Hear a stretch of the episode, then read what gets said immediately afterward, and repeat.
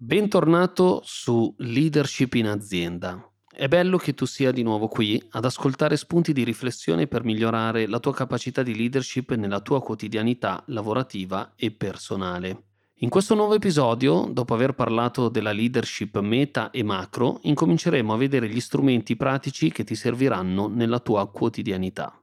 Parleremo quindi della leadership micro, ossia il tuo stile quotidiano che utilizzi probabilmente in modo totalmente inconsapevole. Quindi, come sempre, ascolta bene quello che ho da dirti, perché questi concetti potrebbero davvero darti maggiore consapevolezza in quello che fai e che, in questo momento, non sai di fare. Sempre più professionisti e manager faticano a guidare team di lavoro verso un obiettivo sentono di dover cambiare il proprio approccio, senza sapere che quello che manca loro è soltanto una buona dose di leadership aziendale. Io sono Riccardo Montanari, executive coach e trainer internazionale. Aiuto aziende e professionisti a definire obiettivi e raggiungerli. E questo è Leadership in azienda, un podcast per imparare i principi della leadership e le caratteristiche dei grandi leader. Una nuova puntata ogni martedì alle 7 Clicca sul pulsante Segui per non perderti le prossime puntate. Come già detto, ti auguro di essere in una posizione dalla quale poter esercitare una leadership meta o macro. Te lo auguro perché porteresti un impatto decisamente significativo nella vita delle persone e daresti un grande contributo al mondo. Ti ho promesso strumenti concreti ed applicabili nella tua quotidianità ed è per questo motivo che oggi parleremo di leadership micro, ossia il tuo stile personale che utilizzi ogni giorno, sia che tu gestisca delle persone sul lavoro, sia che ti relazioni con i tuoi figli, amici, partner, eccetera. Partiamo dal presupposto più importante, e cioè che non esiste uno stile più importante o migliore di un altro. La differenza infatti la fa una cosa sola, il contesto. Lascia che mi spieghi meglio attraverso un esempio. Avrai avuto anche tu a che fare con persone dai comportamenti sempre imperativi, perentori, che davano comandi diretti senza tanti complimenti. Hai presente, vero? Ci saranno stati dei contesti dove questi modi erano giustificati, o meglio, contestualizzati, mentre in altri contesti quel comportamento ti è sembrato sgradevole e fuori luogo. Ecco, lo stile di leadership funziona esattamente in questo modo. Se lo usi nel contesto giusto diventa uno strumento importante e soprattutto utile, ma se lo utilizzi fuori contesto diventa un'arma a doppio taglio.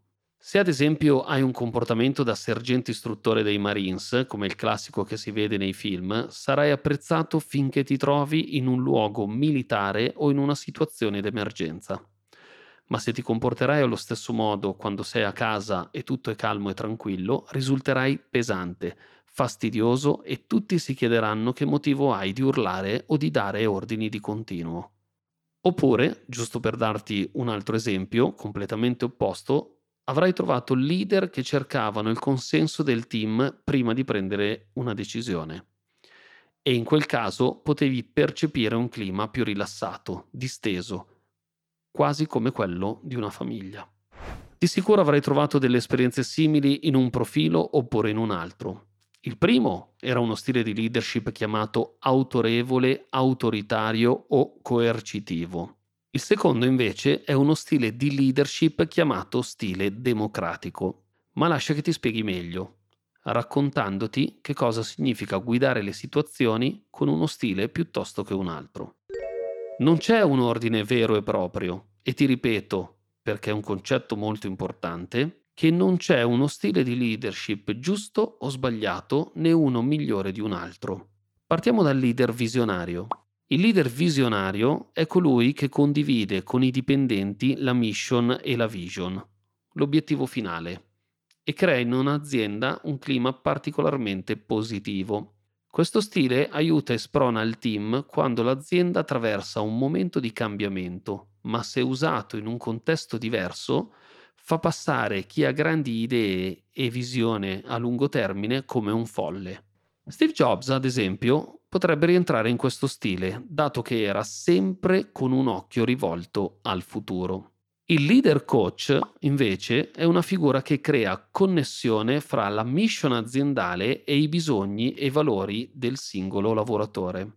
Questo stile valorizza lo staff e rinforza le prestazioni eccellenti in termini di quantità e qualità dei comportamenti.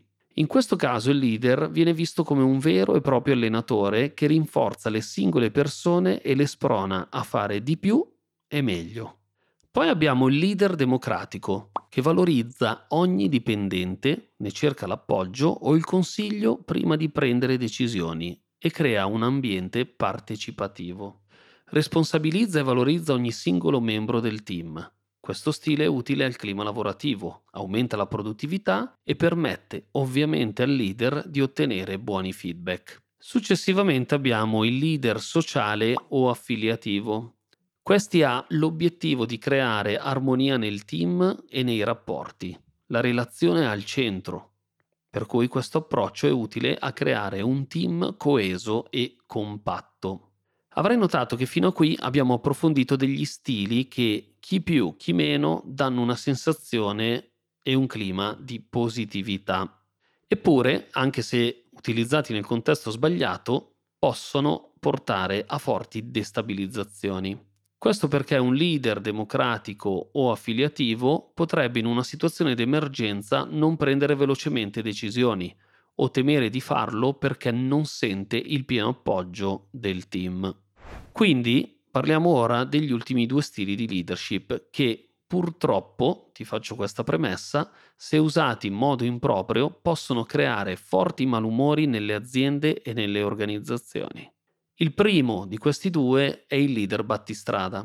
Il leader battistrada è un precursore, colui che traina il gruppo ed è focalizzato all'obiettivo. Il leader può essere visto come inarrivabile, eccessivamente determinato e proprio per questo motivo poco empatico. Se questo approccio estremo nel leader incute ansia nei dipendenti o nei collaboratori.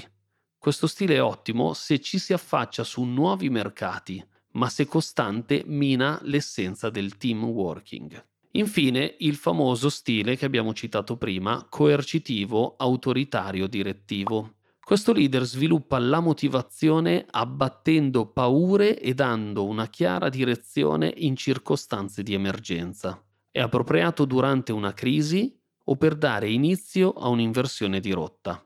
L'impatto sul clima può essere però molto negativo, poiché è uno stile che può essere spesso usato anche se non sono presenti situazioni di emergenza per dare un'immagine di sé forte e sicura. In questo modo si corre il rischio di risultare troppo aggressivi. Bene, siamo arrivati in fondo anche a questo episodio. Nel prossimo finiremo il discorso su sei stili di leadership, dove ti farò fare un esercizio per memorizzarli al meglio, ma non voglio anticiparti troppo. E poi ti basta un clic per sentire subito il prossimo contenuto. Quindi a prestissimo! Per questa puntata è tutto. Ci sentiamo martedì prossimo con un nuovo episodio. Se vuoi nel frattempo cercarmi su LinkedIn, mi trovi come Riccardo Montanari, oppure su Instagram come Riccardo Montanari77, oppure visita il sito web della mia società www.olivander.it.